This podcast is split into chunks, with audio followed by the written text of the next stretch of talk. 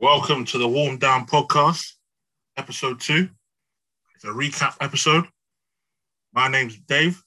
I'm with Rem and P. Uh, what we're going to discuss on this episode is the FA Cup final between Chelsea and Leicester. And then moving on, going to talk about Man City and now they're champions now, all being confirmed. And then going forward from there, we're going to discuss the relegation. Now that's been confirmed. Fulham, West Brom, Sheffield United now been relegated. And then finally, going to discuss my favourite topic about the big final for Ollie and what it means for Ollie as a manager uh, at Man United. How you, how you guys getting on? What do you think about the final yesterday? Um, Ram, would you like to take the floor?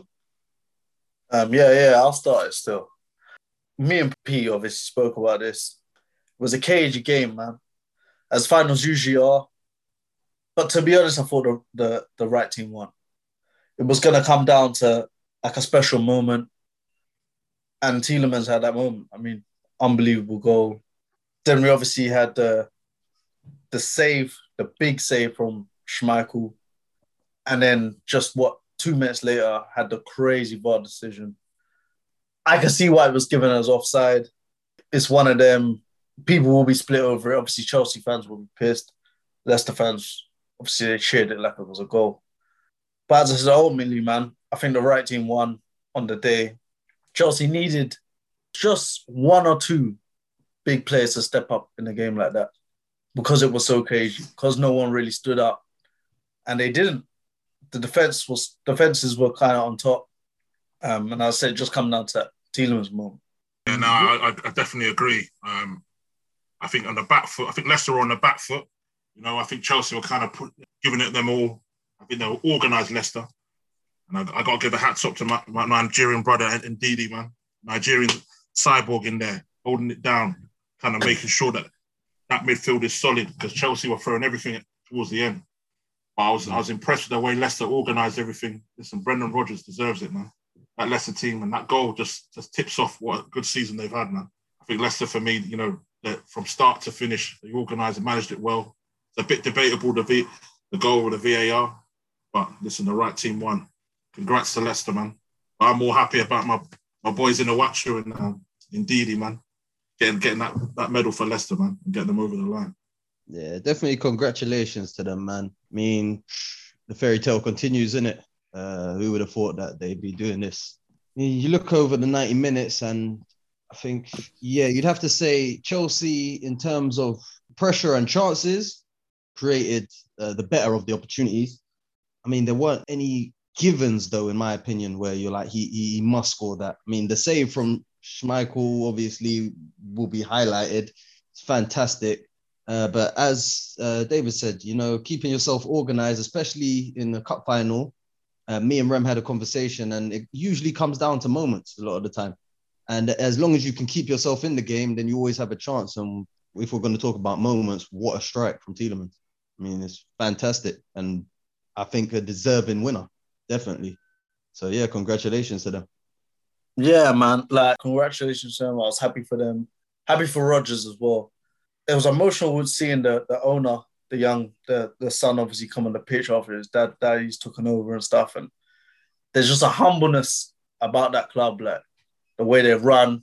And considering all the madness that's happened in the last couple of months with the Super League and owners and to see our owner like that and a club like that get rewarded. As a Spurs fan, I'm, I'm jealous, man. I'm, jealous. Seeing that to get Champions League, which which is not confirmed for them yet, but they should get there. To get Champions League and win an FA Cup, that's that's an unbelievable season, man. Yeah, I mean it's all down to Brendan Rodgers, man. I mean, he's been up against it, um, trying to get Leicester into that top four, and then to get them in a position to win a trophy. I think he's done wonders. I think now he's kind of got the team, what he wants, the signings that he's made, the outgoings, Maguire, getting guys like Fofana, who's come in and slotted in quite well. Söyüncü has come into the team, Vardy in there, and also in Iheanacho and, and DD and all the other players. That, you know, they've got a team, a basis now to kind of go into the Champions League next year and kind of solidify that that top four position going forward for, for me, Rodgers should be manager of the season, in my opinion. and to get Leicester consistently in the conversation of the top four, yeah, round of applause, man. Uh, yeah. Um, I mean, special mention to uh, three players that were on the pitch: uh, Wes Morgan, Jamie Vardy, and Kasper Schmeichel. I mean, testament to the players themselves for keeping themselves at this level, able to compete. But once again, Leicester, credit to them. It's beautiful to see that a club values the players that have got them into this position. And I mean, it paid off because Kasper Schmeichel, well, we'll get on to the save. I mean, it's absolutely fantastic. And I think that won them the final when you actually look back on it because the game was so tight. I believe if they went 1 0 behind, I don't think they would have come back into it. Yeah, definitely. Um, yeah, that save kind of saved Leicester, kind of kept them in the game and kept them to win that trophy. But yeah, again, I'll give the props to Leicester again for able to get getting that trophy. Um, but looking at the Looking at the next section, Man City win the championship again, third one under Pep. And the main question is really, um, can they go and complete the treble, winning the Champions League? What's your thoughts? Um, obviously, we know we had a little rehearsal in it, the City and Chelsea game. Aguero kind of messed that up. If he gets a, if he gets in that situation in the final, I don't think he'll do the same thing. But um, going to be a tight game. I'll ask you lot this question first before we go into depth. Is that the real trouble? You can't put the Carabao Cup as a as a as, as a as a treble thing. You know that's a that's a side trophy. The FA Cup, Champions League, Premier League. That's the original. I don't want to hear this domestic treble which they've done before. No, no, no. It's the FA Cup, Premier League, Champions League. They done that, then that, this treble doesn't exist. But I don't know what P thinks.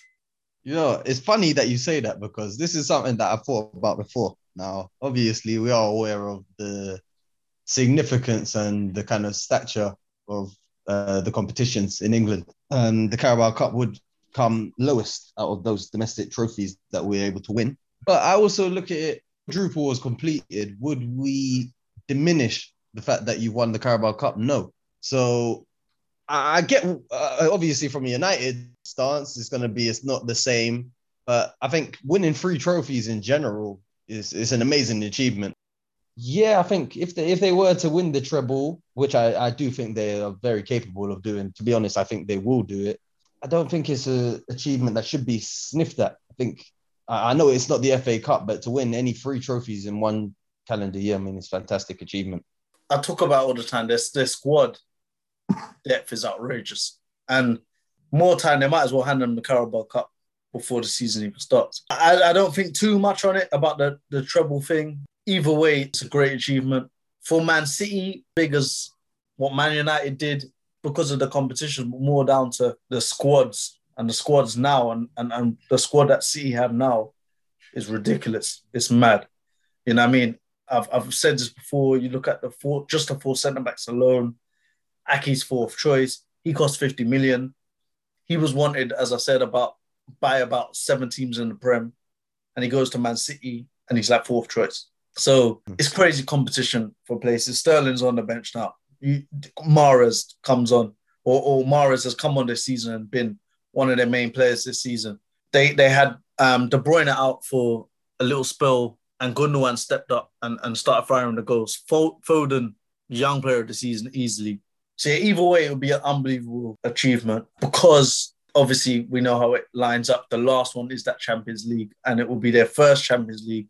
And if they could do that, this will mean to them just as much as that treble did to Man United. Yeah, nah, I get, I get your point. But the, the thing is, when we won the treble, no one expected us to win the treble. The squad that we had, compared to now, fast forwarding back to Man City's time now, the squad that Pep has amassed and kind of grown during the period of time, you kind of almost expect Man City to be in the conversation, whether it's a final, semi final, be in there and competing into winning. So if you're asking in terms of if they can beat Chelsea, I don't personally think they can beat Chelsea. I think you look at the way Chelsea discarded Real Madrid like expired milk. It's uh, for me was fantastic. The second leg, especially Tuchel, has got these men organised.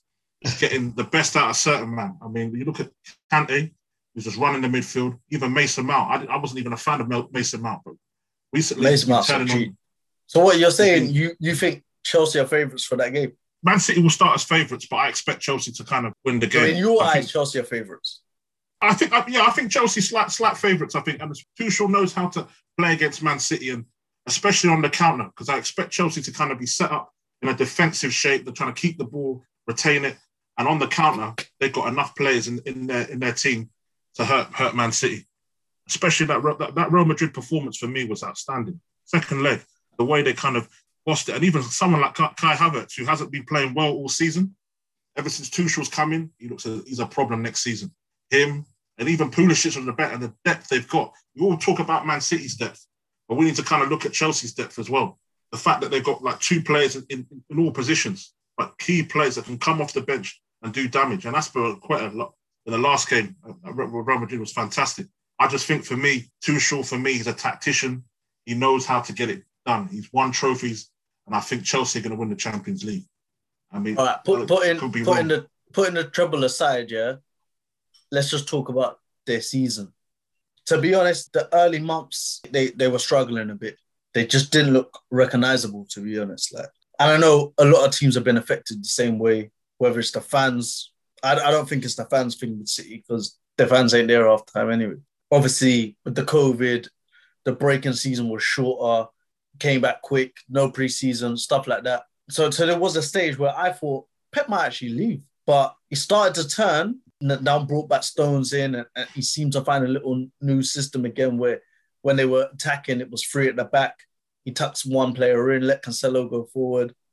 Um, and then he signed a new contract. So I was completely wrong because I thought, you know what, Pep might just say, you know, this, this is the last go now this season. I think I'm starting to see it die out. But he adapted, done slight changes. Obviously, we've seen a big difference. No Aguero this season as well.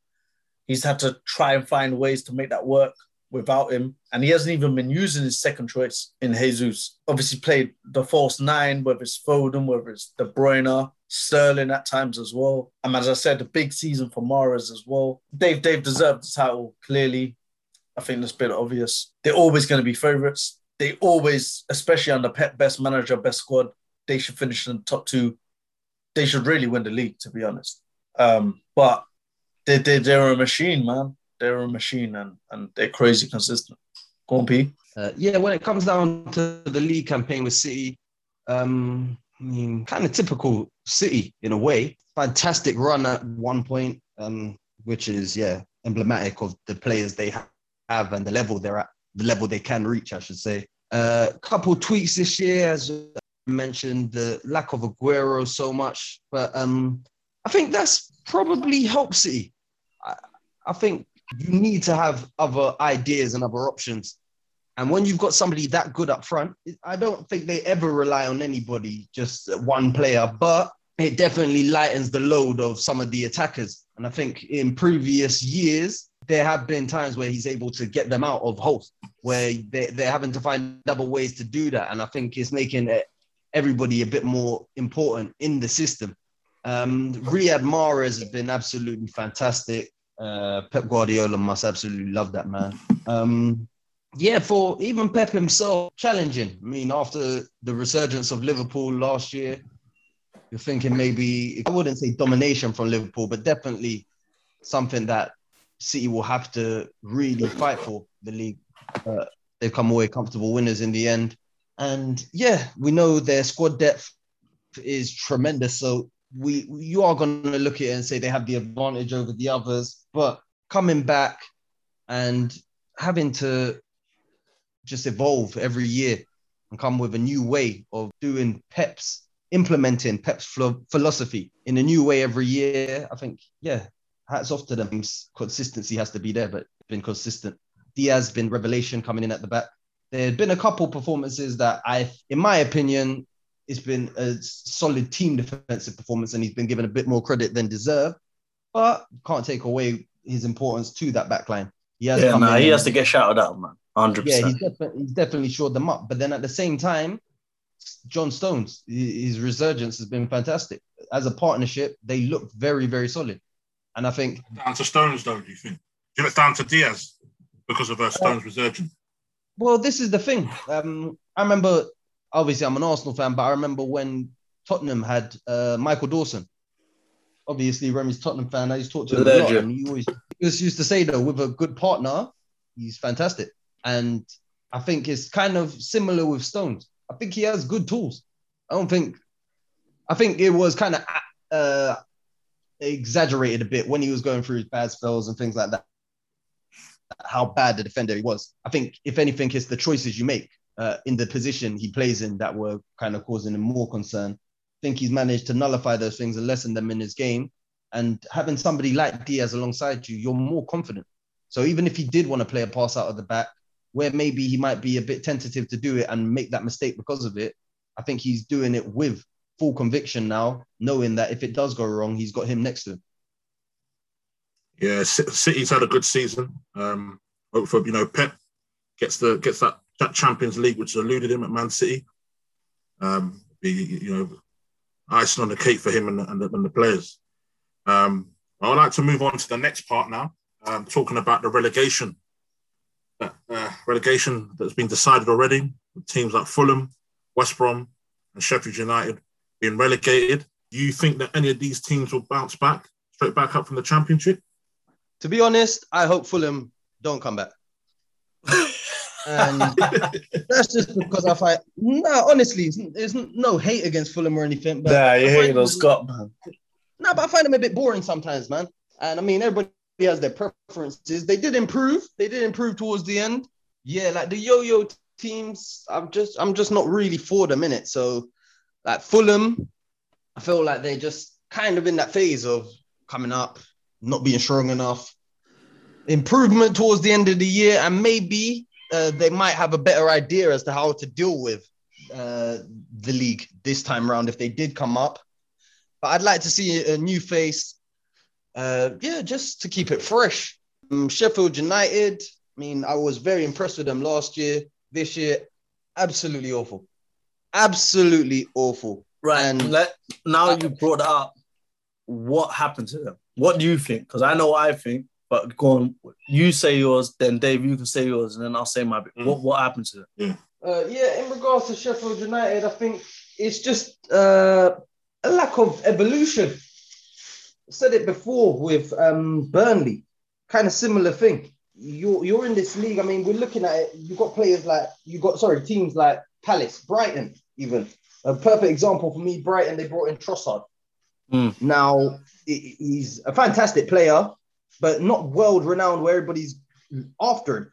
But he, he, he changes up the kind of uh, how can I put it? Not even the mentality of the team, but in kind of direction that they're trying to go in. It.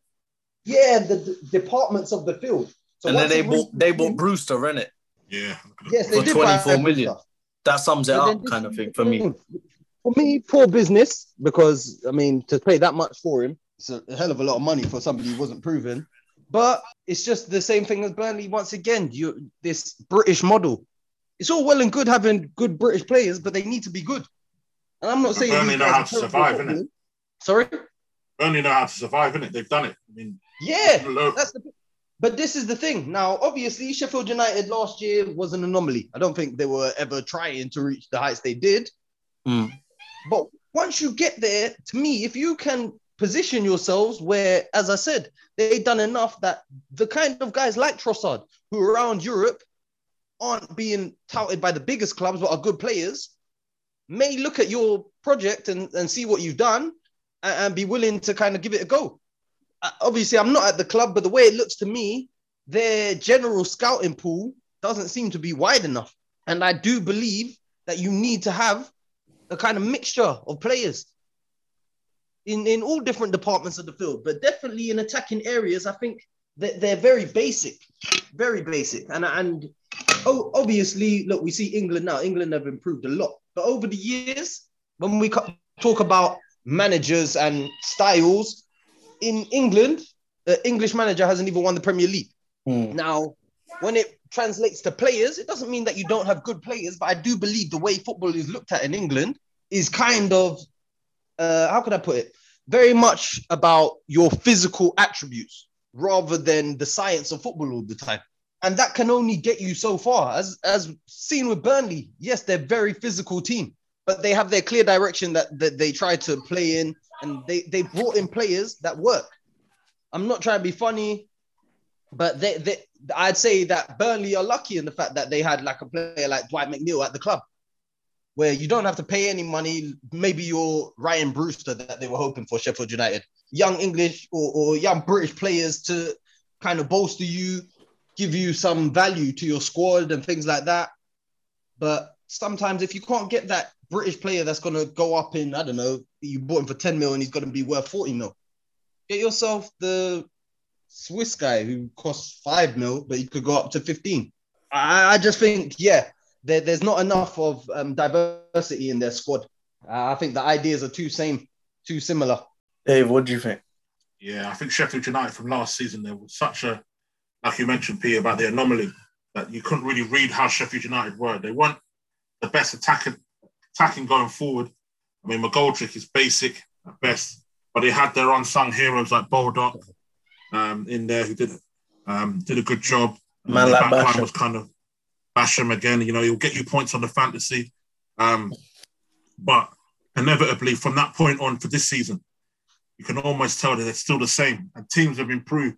You like to think teams would like to improve year on year out, and Sheffield Yeah. United kind of had limitations, and every t- and and that's what they got caught out, and they never really kind of backed up their squad with more experienced Premier League players. I mean, you, the strike force they got Mousset doesn't score enough goals. He's, he's you know he's, he's got he's got pace, but you need someone who's going to maybe come in, maybe get a, a, a Tammy Abraham on loan, someone like that. Instead of spending the money on Brewster, who's not proven at this level, he's got potential at the Championship, but the Premier League you need players that are going to survive, are going to be able to score you goals when it matters, and they didn't score enough goals. And, and this is such a the Premier League, the way it is, it's such an unforgiving league for teams like Sheffield United who don't produce enough chances. And if you're not producing any chances at this level, you get punished and they deserve to be where they are. I don't necessarily think they're going to bounce back. I think they're going to find it very difficult. Um, I think West Brom, um, you know, with you know the big Sam effect didn't work. I think they're like the clubs like your Norwiches and your West Broms who just kind of got that money, who got that that type of able to retain the squad that's good enough to come back and forth. Um, but I feel Sheffield United are going to struggle to come back up um, because the quality that they have, even at this level in the Championship, I think there's better teams in the Championship that probably be in a position to kind of be challenging to go back up to the Premier League. So, um, yeah, they were they're, they're right to go down. I mean, they beat us. Yeah, they had to beat us with Ollie the Wally, but they weren't good enough overall this season, and they got punished for the way they they've been this season. They've not been good enough. Like the way I look at it, the, the fans thing, man. I, I don't think that's just a soul thing, but I, I think that's a massive thing for them. Last season, I was obviously I'm season go holder. I was at White Hart Lane when Sheffield United came. We squeezed a draw. Luckily, they got um, a, a VAR decision go against them. That one of them stupid offsides. Um, and their crowd was crazy. Like you go to Bramall Lane, it's loud. You know what I mean? Tight, compact. Yeah, and, and and losing losing the fans. Listen, it's had a different effect on different teams. Like I'm not gonna go into every single team, but like West Ham, Mm. I think it's been a good thing having no fans because I think it's kind of toxic down there. I think especially early on with Arteta, Arteta is a coach who likes to talk his team through football matches, and they can hear his every single word. That's why maybe Arsenal weren't so entertaining, but they were organised. Yeah, so with Sheffield United, I, I think that's been a big part, not the sole part. Will any of them bounce back up? I said I, I, I was impressed with Fulham's adjustment, how Parker adjusted, because they started the season awful. And I think that's ultimately what got them relegated. You can't start a season like that. And the goals things, we all know to stay in the Premier League, you've got to have a goal scorer. Fulham didn't have a goal scorer. Sheffield United didn't have a goal scorer. West Brom didn't have a goal scorer. West Brom got got quality in Pereira. They improved under Sam to an extent, but bouncing back, I think Fulham got a chance. I think Parker will stay there, and I think they got a chance. I think West Brom got a chance, but that's if Sam stays. Dave, do you think that Sam will stay? I don't. I don't think he will. I, I think you know he, he was there to kind of keep them up. He hasn't kept them up, and this Sam has had an illustrious career.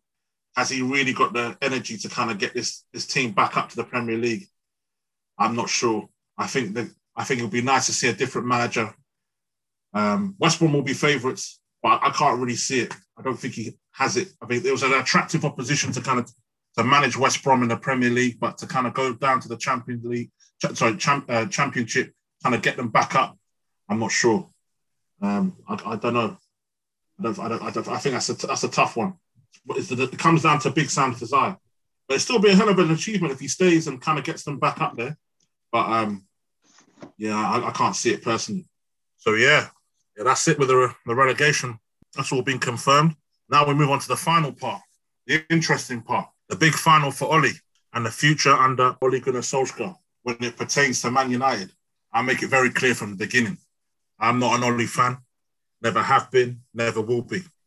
It's Ollie out for me. You can say, people say, you know, yeah, second position. Yeah, that's great. David, Champions David, League. quick. Before you start this rant, we we ain't got all day in it. Okay. So yeah. I know you're passionate about this. I know this is your moment. He's sharp in the pitchfork. yeah. So go go ahead, man. have your go, and then we'll we'll break down some little mini points yeah. on it. Go on. Yeah, as I mentioned, I'm I'm Ollie out. Never never liked the guy. I like him as a as a player. Done wonders for us, memories. But as a as a manager, you don't you can't cut it.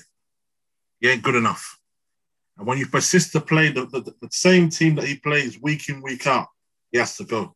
It's criminal. Everyone here is gassing about the Europa League final. We shouldn't even be in the Europa League. We should have got through that group stages with two games to go. And he and he puts that team out. Keep didn't get keep Fred on. You know when he was on a, a yellow card. There's little moments like that all season. And now Maguire's out, injured because he keeps on playing the same team. And my boy Donny van der Beek, I don't know what he's done to Ollie, whether he slept with his his daughter or anything, I don't know. But you know, Donny deserves an opportunity to play in that team. Can't honestly tell me McTominay and Fred at that base is better than Donny van der Beek. It's a, it's a, it's a joke, an absolute joke, man. I, listen, I, if we lose to Villarreal in the final, I want him gone. I don't care about that second place. I don't care about Champions League football. Yeah, he ain't good enough to manage Man United. I don't want to hear about improvements because he ain't good enough. He's shambolic. And you know, to hear that I'm hearing McTominay's the future, the, the vocal point of our team makes me sick. Um, I'll put it out to everyone else what you think, but that's that's that's my my opinion on on Ollie. Yeah, when it comes to United, I mean, they're, they're United are United, isn't it? they're expected to do well. Ollie's obviously under a lot of pressure all the time when you're in a job like that. But um, I think one thing that I, I, have to give him credit for is that I wouldn't say tactically they're great attacking outfit, but they look better under him going forward. Um, in regards to the Fred and McTominay situation, I'm one of those people that was a bit perplexed by that originally. Uh, I can understand, in a way, why he persists with them, and it's because, in my opinion, United can be top heavy. Well, once you pass those kind those two players, I mean, everyone's kind of forward thinking. Yeah. Um, and it just gives them like a, a bit of protection. balance. Yeah, it gives them a bit of protection. I know yeah. you're a massive fan of um, McTominay, David, but to be honest, he reminds me a bit of Jordan Henderson when he was young at um, Sunderland, except he looks a better player, in my opinion, technically. Yeah, that's a disrespect to Jordan Henderson. Sorry, that's a disrespect. This guy is as basic as hell. No, but this is the thing. At the time, at the time, I think a lot of people would have said the same thing about Jordan Henderson.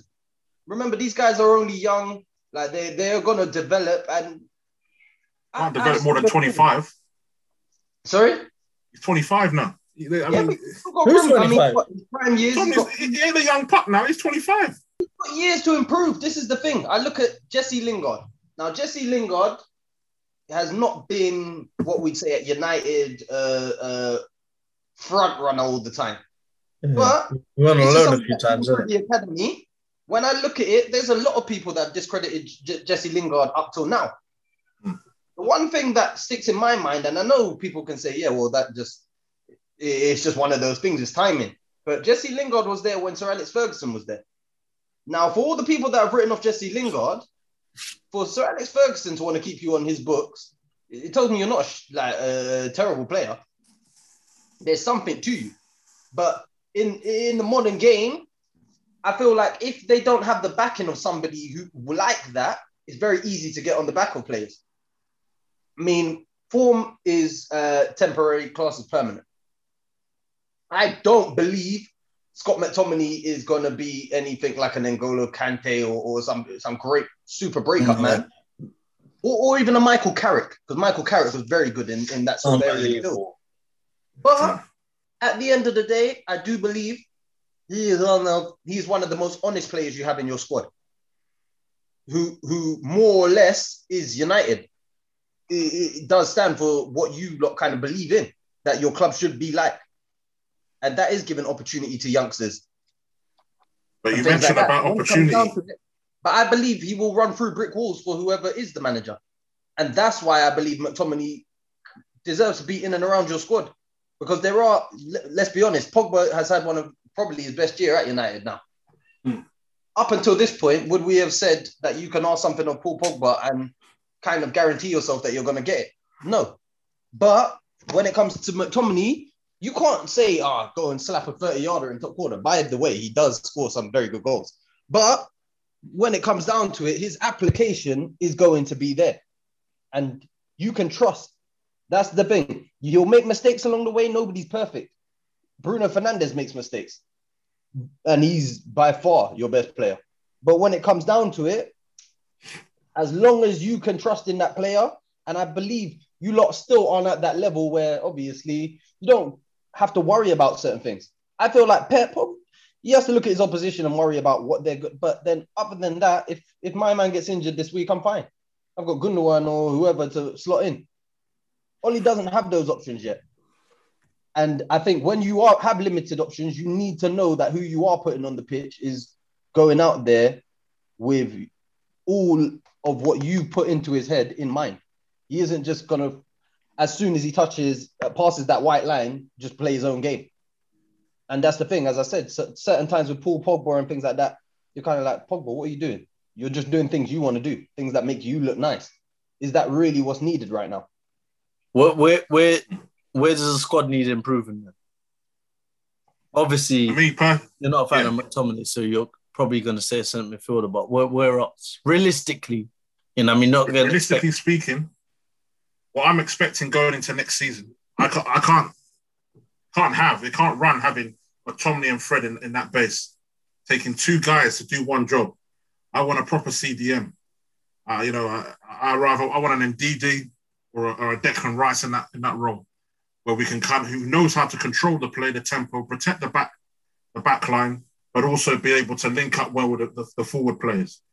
These two players that sit in that midfield are not good enough. Certain games that they're they, okay, they give their they give their all and stuff, but time in time out they make too many mistakes and they're not forward thinking enough. They're playing the ball sideways. They just don't have the ability to link up well with the further players. And if you notice with Bruno Fernandes, he's he's go, going back deep to kind of retrieve the ball. So it kind of leaves that exposure from where Bruno is to the front line.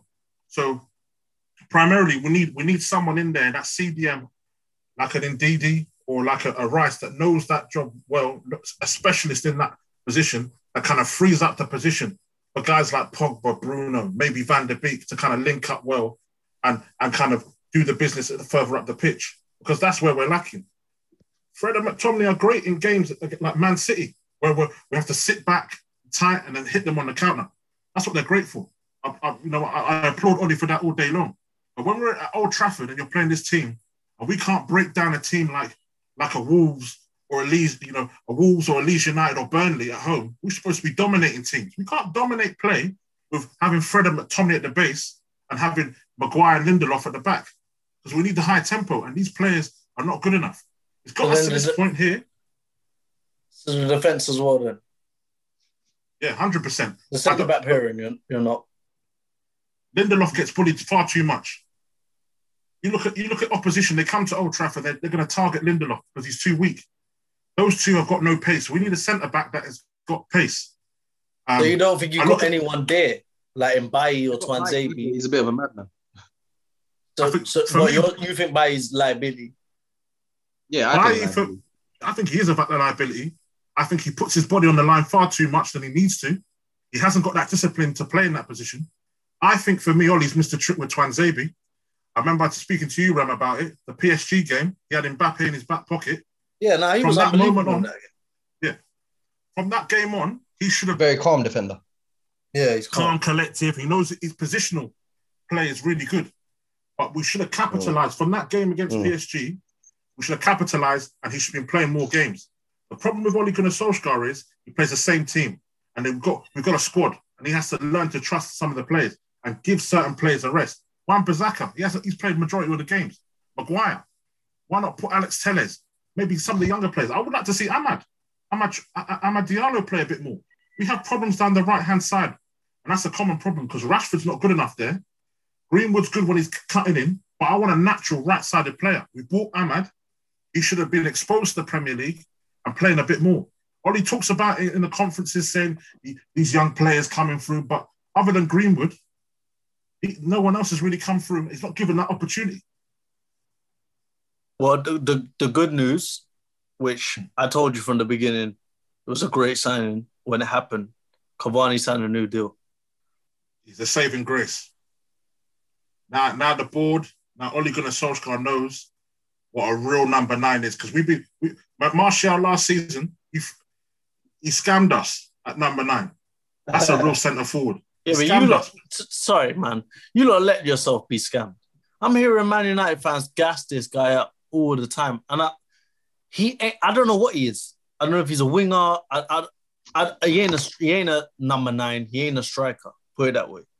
I don't even think he's a centre forward. I think if he played in the front two, to an international level, he could be that kind of backup to Griezmann if if you wanted to go with a younger man instead of Griezmann.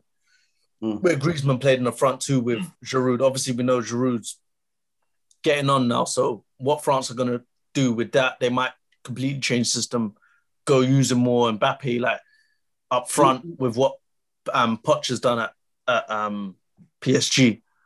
But Mm. yeah, Martial just just ain't good enough. I I me I think you should kind of cash in on him. Um, Well, Sancho is Sancho. I think they need to seal that one and try because I think if he goes to Chelsea or he goes anywhere else in the Premier, I know- I think Liverpool are interested or whatever. If he goes there, Man United fans see him kick it up, there will be a Uh, rut down there. we. Fuming. Now, in regards to what you said about Martial, uh, I agree. It may be time to cash in on him. Um, the reason I think he was started is because in the modern game, I believe people like Stardust. There is something in Martial's game that he can do individual things at moments. And, and uh, I've said before, when United get in and around that box, they almost go into fast forward, like times five Yeah, I know what you're saying. the ball moves so rapidly, but he wins so many penalties because of his movement. Yeah, it's like ping pong in there. Yeah, once he's in motion, if you clip him, it's very liable to be a penalty. But I think the thing with Cavani this year is he's a throwback. Like Cavani would have fitted in in with like to me, you're looking when when United had their great four strikers. Cavani could have been even a Ruud van Nistelrooy type. Just he's all about, of Ruud van he- he's all about goals. He, he, he wants to be in and around that area for anything that comes to him, and his work rate is undeniable. Like, he- he- he's a throwback in that respect, where he, he's not just looking for the niceties of his role. He doesn't want to just be pampered and lauded as a superstar for scoring goals. Like his application is part of it. And I think United for a period had too many kind of prima donnas. Obviously, you're a big team, but like Pogba, you've got to apply yourself. You can have all the ability in the world, but if you don't apply yourself, it's never gonna. You're never gonna reach that potential. And that's why Bruno has been fantastic for you because he's an amazing player, but he works hard. And I think you need that up through every uh, level of your team, from defense, well, well, your keeper all the way through. But you have that now with Cavani up top. You have Bruno in the middle. That these players they're special, they're they're, they're gifted, but their, their application matches it. And I think that was something that United were really lacking. Was very good players, but with a bit of honesty still in them. Kind of like Roy Keane's mentality. No, hundred percent. Um, I think Martial's, you know, Martial, you know, like you mentioned before, in and around the box, he's very tricky, causes, imposes a different problems for defenders. But I think his best position is off the left. I don't think he plays well with striker. He kind of needs that space to kind of bash him some space to kind of get off what he's trying to do. And he's he's, he's a good player. Um, but there's a couple of things I think we need to do before we can be considered um, as title contenders or even trying to win the Premier League because um, I think the manager, I think this is as good as it gets for Man United under Ole Gunnar Solskjaer. I don't think he can improve on what he's done already. I think that he's reached that limit as a manager. His managerial skills, his in-game management is, is shocking. There's been too many games, too many examples this season where I look at Man United, I watch them, and I think when it comes to making decisions, and he hasn't made it at certain times, and guys like Van der Beek coming on with two minutes to go. A prime example again, Liverpool, with with 75 minutes on the clock, you know, he brings on Matic. That's the mentality. We're supposed to try and win the game. I don't care what position we are in the league, or Liverpool needs the win. This is a still a big game. It's Liverpool, but you're bringing on Matic when we've got more forward-thinking players on the pitch that can go on and potentially score some goals. And he brings on Matic. He's too conservative as a manager. He, he's not able to take those calculated risks. And as a manager, you need to have that ability to take those risks when required. He's too sense. He's, he's too conservative. He's too plays it too safe. And if you look at the team, many teams look at Man United now with the, with the way they play. United are, I've got limitations. You have two players defending that that back line because we're not good enough. We are there to be countered at time and time mm-hmm. again. We're in second position because other teams this season have flopped. Next season, I expect Man City, Chelsea, Liverpool, and I even put Leicester into that consideration, are going to be above us. We're going to struggle the next season. And I, I personally, for me, I don't want if it, if I, if we got a limited budget and we had to choose between getting a Sancho or a CDM or a centre back. Listen, I'd rather get a CDM in or another centre back over Sancho because we got someone like Amad Diallo we've paid money for and we're hardly using. And I think he can be effective. He played all right against Leicester. I think these players need some some time, but time will tell, innit? I, what do you I, think of? I, I just want to say, like, I agree. His in-game management when it comes to subs and that. The good thing about him, you can say he doesn't panic in one way. You know what I mean? You can always look at things two ways. It's good and bad to everything. He doesn't panic, and then sometimes you're like, he brings on, as you said, Van der Beek with two minutes. Like, what's he gonna do in two minutes? Do you know what I mean? But Man United just a weird team. Don't a weird team. Like me and Peter spoke about this before, how, how I look, look on things when it comes to like performances. And over the same period, I rather performances than results because it, it gives me something to, to, to look at and say, okay, I, I can see where we're going. Do you know what I mean? You can pull off a result, squeeze a 1 0 win, squeeze a 2 1 win, or, or whatever, get a bit of luck, or whatever. And you can pull off results here and there. But performances over a period of time will kind of prove what your team is, is, is really made of and, and, and what kind of direction you're heading. Man United flip that completely because you're dead for 45 minutes. And you've done this the whole season. I don't know how many performances I can really say, yeah, Man United were world class in that match. Unbelievable. Dominated from start to finish, in control from start to finish. I can't say that. Right now, there's none. None. Yeah, and it's that's a weird thing. And you're second in the league. It's it's it's a crazy thing. So I don't know. Is that Ollie just riding luck? I don't know. I, I, as I said, he hasn't done anything wrong really to get sacked. He got knocked out of the Champions League, and I remember you saying at the time he should be sacked. And I said that would have just been, I think it would have been unfair to be honest. You was in a tough group, even though me and you didn't agree with that. I thought PSG and Leipzig, there was there was a toss up for who was going to finish second in that group, who was going to finish top even, because PSG weren't consistent. They just come off the losing Champions League final. But going back to, but the Leipzig game that they lost, like I do get what David's kind of saying. Like I watched that game and like you could see the clear kind of tactic that they were using against United, Mm. using Angelino a lot as their outball, Yeah. and there was no reaction to it.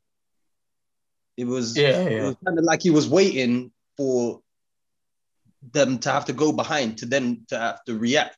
Yeah, yeah, yeah. Yeah, it's kind of like what you've said has been your problem this season.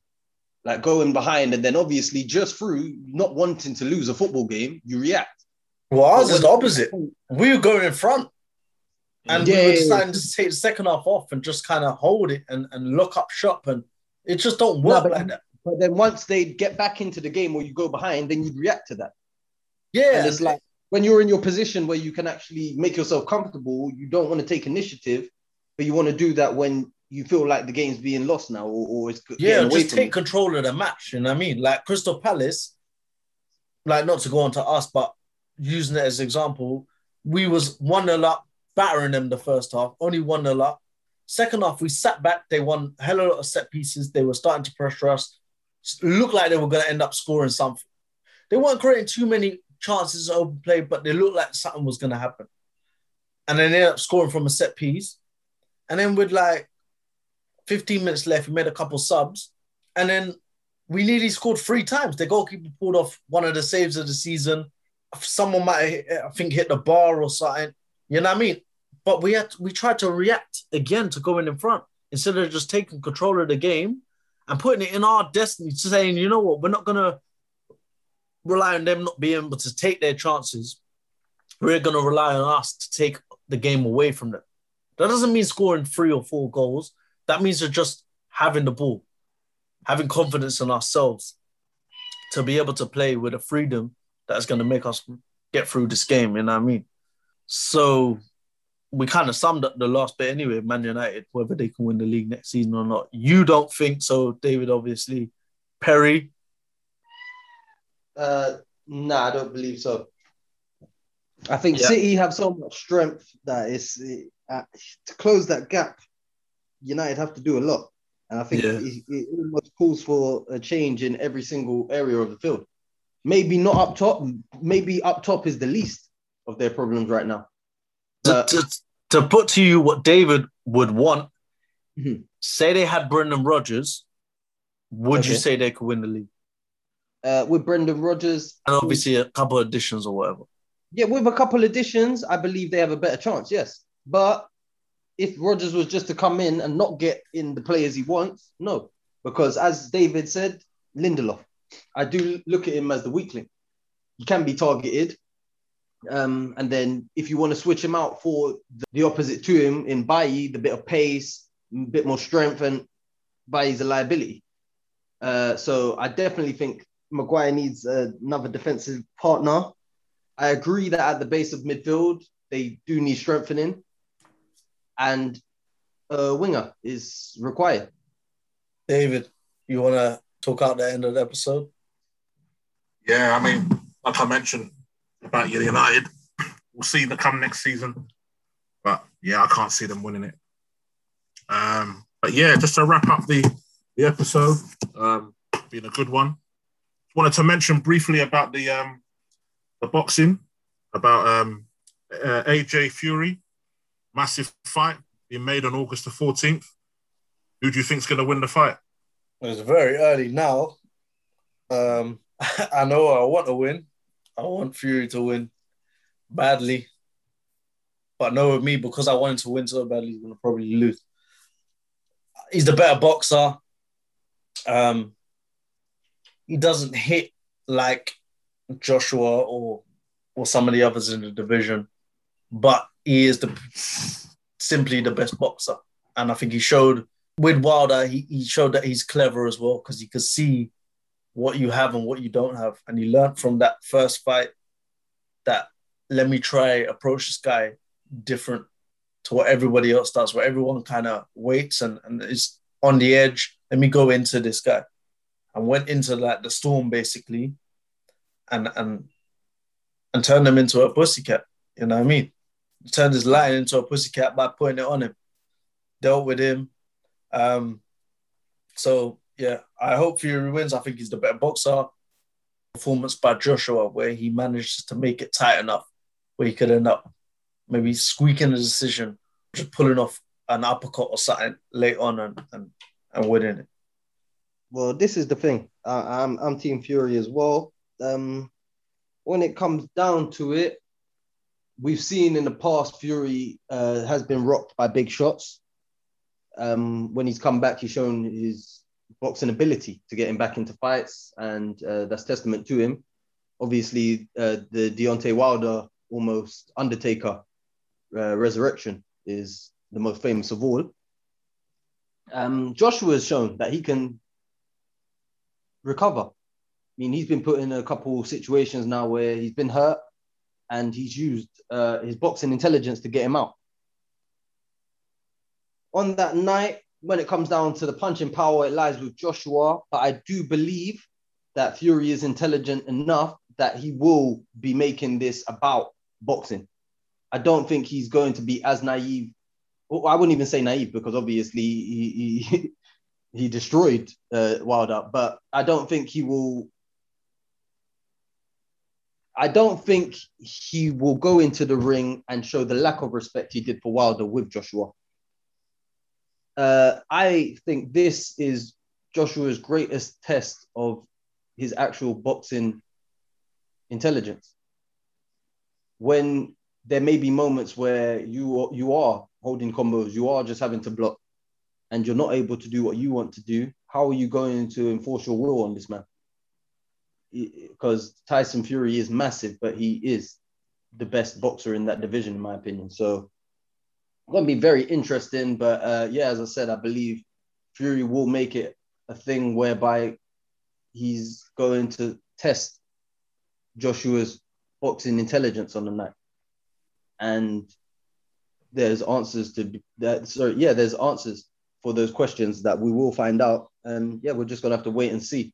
But I, I it, so far, what I've seen of Joshua, I just think that Fury's too slick for him, too smart, has his number. I just want to give a shout out because obviously I'm a huge UFC fan. Um, a shout out to Charles the Bronx Oliveira, who's the new lightweight champion. Yeah, so I just want to say thank you to everyone. It's been a good episode, uh, recapping everything. And again, congrats to Leicester for winning the FA Cup. We'll be back next week with another episode. Uh, I want to say thanks to P and Rem on the episode, and I'll see you lot soon. Peace.